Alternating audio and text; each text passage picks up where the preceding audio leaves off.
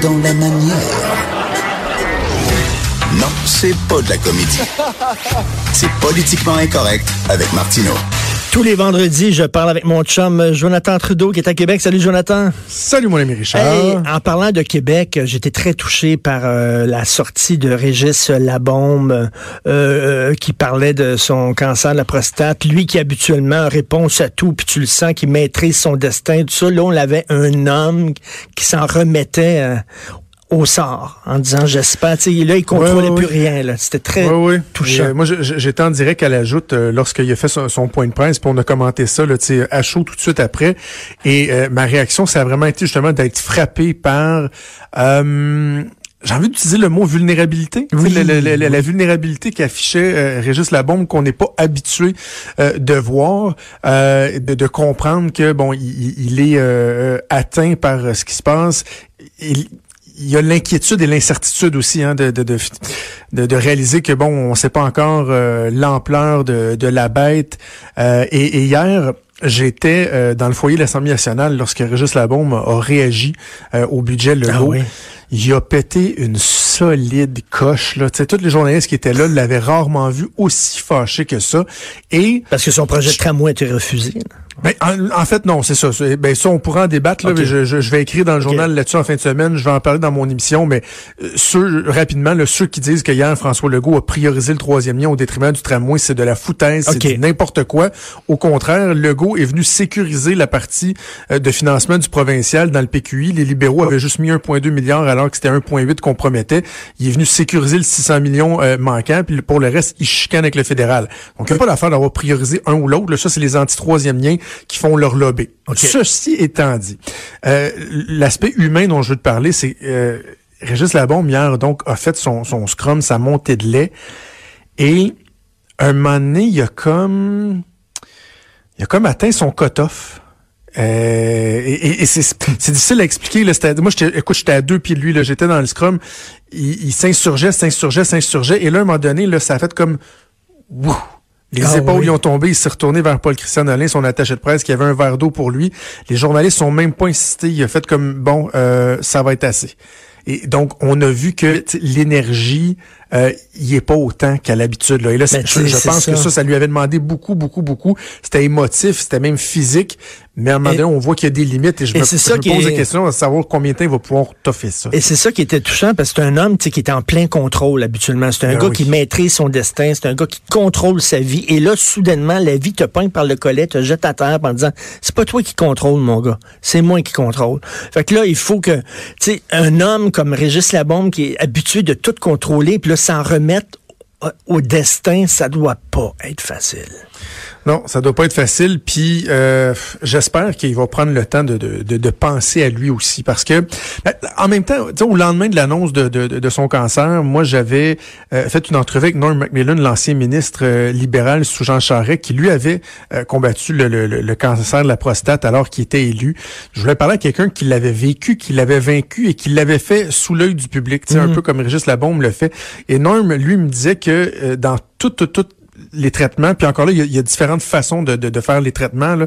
Euh, mais lui, il avait manqué deux jours d'ouvrage. Il avait dit, moi, dans ma tête, Hein? si je manquais l'ouvrage, euh, c'était comme le début d'un laisser-aller. Et je voulais pas faire ça. Fait qu'il dit, oui, tu sais, mes journées étaient peut-être moins longues, moins intenses, mais j'avais besoin de ça pour avancer. Je carburais à ça.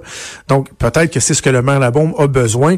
Mais en même temps, tu sais, euh, je comprends qu'il laisse ses trips à la table. Tu sais, il, il donne tout pour cette ville-là. Et d'ailleurs, c'est ce qui ce qui explique le, le euh, le, le, le, le, le- le consensus tu sais, dans, dans la réaction que les gens ont eue à Oui. l'annonce de son cancer, c'est-à-dire que tu peux ne pas aimer Régis Labombe pour un millier de raisons, mais il faudrait être de mauvaise foi pour dire que cet homme-là a pas à cœur sa ville et qu'il a pas donné la dernière décennie de sa vie jusqu'à maintenant là, euh, au, au destin de, de, de sa ville. Ben, Alors, c'est sûr. écoute, Et là, euh, là, on, on pense à lui des pensées, puis euh, bon courage, oui, puis surtout qu'il dit peut-être qu'il y aurait d'autres organes touchés. En tout cas, on espère que non. voir, là. on va voir. Bon courage. Écoute, euh, là-dessus, euh, on, on parlera pas de budget, on en a parlé ici au début de l'émission. Ben, je veux juste dire une chose, OK? OK? Permets-moi une chose. Ah ouais. et, et ça, tu en as probablement pas parlé. Euh, J'ai tweeté là-dessus. Et tu sais, quand il y a un budget, tout le monde réagit. Euh, C'est un dégât de communiqué de presse. Là. Chaque groupe de pression, lobby, etc., tout le monde y va de sa réaction. Et là, tout le monde veut trouver sa petite, se faire sa petite place au soleil. Là. C'est quoi la ligne que moi je vais trouver pour essayer qu'on fasse parler de moi dans les médias? Et ça, ça nous amène à des sérieux dérapages parfois. Donc, les partis d'opposition et tout ça, ils s'opposent. L'opposition s'oppose, on s'attend à ça. Euh, c'est rien pour aider au cynisme, mais on le comprend. Mais je veux décerner la palme d'or du dérapage, de la stupidité et de l'imbécilité oh, et de la démagogie. À Québec solidaire pour le non, taxi, non, non, non, non, non, non, non, non, non, non, C'est euh, la Fédération des intervenantes en petite enfance du Québec, la FIPEC, qui euh, relève de la CSQ, la centrale syndicale du Québec, donc euh, les intervenantes en service de garde, on, se comprend, les éducatrices. Elles, elles s'opposent au maternel 4 ans c'est correct, on peut être d'accord ou pas sur euh, sur l'idée du gouvernement Legault d'aller de l'avant avec ça. Mais à cause qu'il y a de l'argent dans le budget pour les maternelles 4 ans, le titre de leur communiqué est le suivant. Près de 30 ans après le Québec fout de ses enfants, François Legault se fout de nos enfants. Oh. mangez de la boîte. Mangez donc de la colle. Je trouve ça insultant de dire d'un premier ministre qu'il se fout des enfants alors que encore là, on peut être d'accord non sur la manière d'y arriver, mais je pense que François Legault a pas mal exprimé clairement au cours des derniers mois que sa priorité, c'était l'éducation, le dépistage, l'encadrement de nos enfants. Franchement, de voir une gang de syndicaleux galeux à l'insulter le premier ministre en disant qu'il se fout des enfants juste parce qu'ils sont pas contents des orientations budgétaires. honte à vous, bande de pleutres. Une vieille façon de, de, communiquer ton message. Tu sais, ça, les gens sont pas dupes comme avant. Là. Ça va se retourner contre eux autres. Tu sais, trop, c'est comme passé. Là. Ben, c'est pour ça que je voulais les dénoncer, ben parce que ça se noie dans, dans, dans un océan de, de, de, de, de critiques ou d'éloges. Et je voulais dire vraiment, vous êtes une gang de tweets, vous faites ben, pitié. C'est gênant. Après ça, demandez-vous pas pourquoi les, mots, les, les, mouvements syndicaux sont en perte de vitesse, c'est à cause de vous. Tout à fait. Puis écoute, Québec solidaire qui dit que la réforme du taxi, de l'industrie du taxi, c'est une réforme anti-immigrant, étant donné qu'il y a beaucoup d'immigrants qui sont chauffeurs de taxi. Ah. C'est de faire ça aussi, là. Euh, voyons donc, Il est en train, c'est encore de dire, euh, François Legault, il est contre les immigrants. Regardez, il s'en prend à l'industrie du taxi, puis c'est en majorité des immigrants. Attends minute. Le projet de loi déposé par François Bonnardel euh, cette semaine est un des plus beaux projets de loi que moi j'ai jamais vu. Je suis la politique depuis longtemps. Là. Ah oui? Euh, rarement un projet de loi m'a fait autant d'effets, m'a donné autant d'émotions. Je vais le garder sur ma table de chevet euh, en fin de semaine. Si j'ai des moments de, de, de déprime, je vais le relire parce que enfin, puis pas parce que je veux du malheur aux chauffeurs de taxi là, mais enfin, enfin, il y a un gouvernement, il y a un ministre qui a, compris que au Québec, là, ça serait le fun de faire du nivellement par le haut plutôt que de tout le temps faire du Christine nivellement par le bas, puis de dire genre non non non, euh, attends attends là, wow, il y a des améliorations et là ça ça fait en sorte que nos anciennes façons de faire sont plus aussi efficaces, puis tu sais les taxis ont de la misère, puis là wow, on avait un monopole, on veut le protéger, puis là il y avait des quotas, mais nous autres on s'est servi de ça pour se faire des fonds de pension, pour se faire des business puis du profit, alors que dans le fond c'est juste des quotas. Euh, donc faudrait tirer vers le là. Et là, c'est ce que voulaient faire les libéraux, le Jacques Daou, Robert Poetti, Laurent Lessard. Et là, François Bonnardel dit non, un instant. Là. On va faire du nivellement par le haut. Là. Les nouvelles technologies, c'est ça qui fonctionne. Il y a de l'appétit pour ça. Les gens en veulent. François Bonnardel a été le premier à parler de l'usager, du client, ce qui est bon pour le client. Et il dit, regardez, on va faire sauter, on va libéraliser davantage le marché. On va faire sauter des contraintes que les taxis avaient pour qu'eux, là, ils puissent monter d'un étage pour aller rejoindre la gang d'en haut. Et, et, et là, d'entendre les taxis chialer, appeler à la trahison alors que le gouvernement leur donne 500 millions. 500 millions. 500 millions. C'est un demi-milliard comme il disait, il faut tenir euh, compte de la capacité de payer les Québécois. Écoute, est-ce que Justin Trudeau s'est sorti du bois avec son euh, budget? Y a-t-il réussi à éteindre le feu ou bien SNC Lavalin, ça va lui coller au cul encore longtemps? la question, c'est est-ce que ce gouvernement-là peut gouverner encore? Honnêtement, là, on... Vraiment? On est rendu Attends, là, là, on est loin. on se pose même pas la question est-ce la fin de la lune de miel? C'est fini, là. On est rendu ailleurs, là. Oui, ben ah, ça veut pas dire qu'il serait pas réélu, mais est-ce qu'il est capable de gouverner?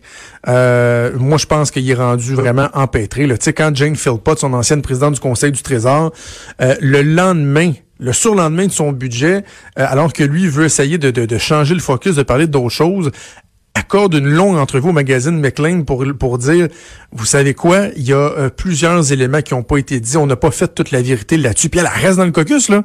Elle est encore dans, dans, le, dans le caucus libéral, euh, puis elle s'en va dire ça. Honnêtement, ça démontre à quel point son leadership est affecté. Les conservateurs ont un os à gruger, font de l'obstruction en chambre. Je les comprends de faire ce qu'ils font.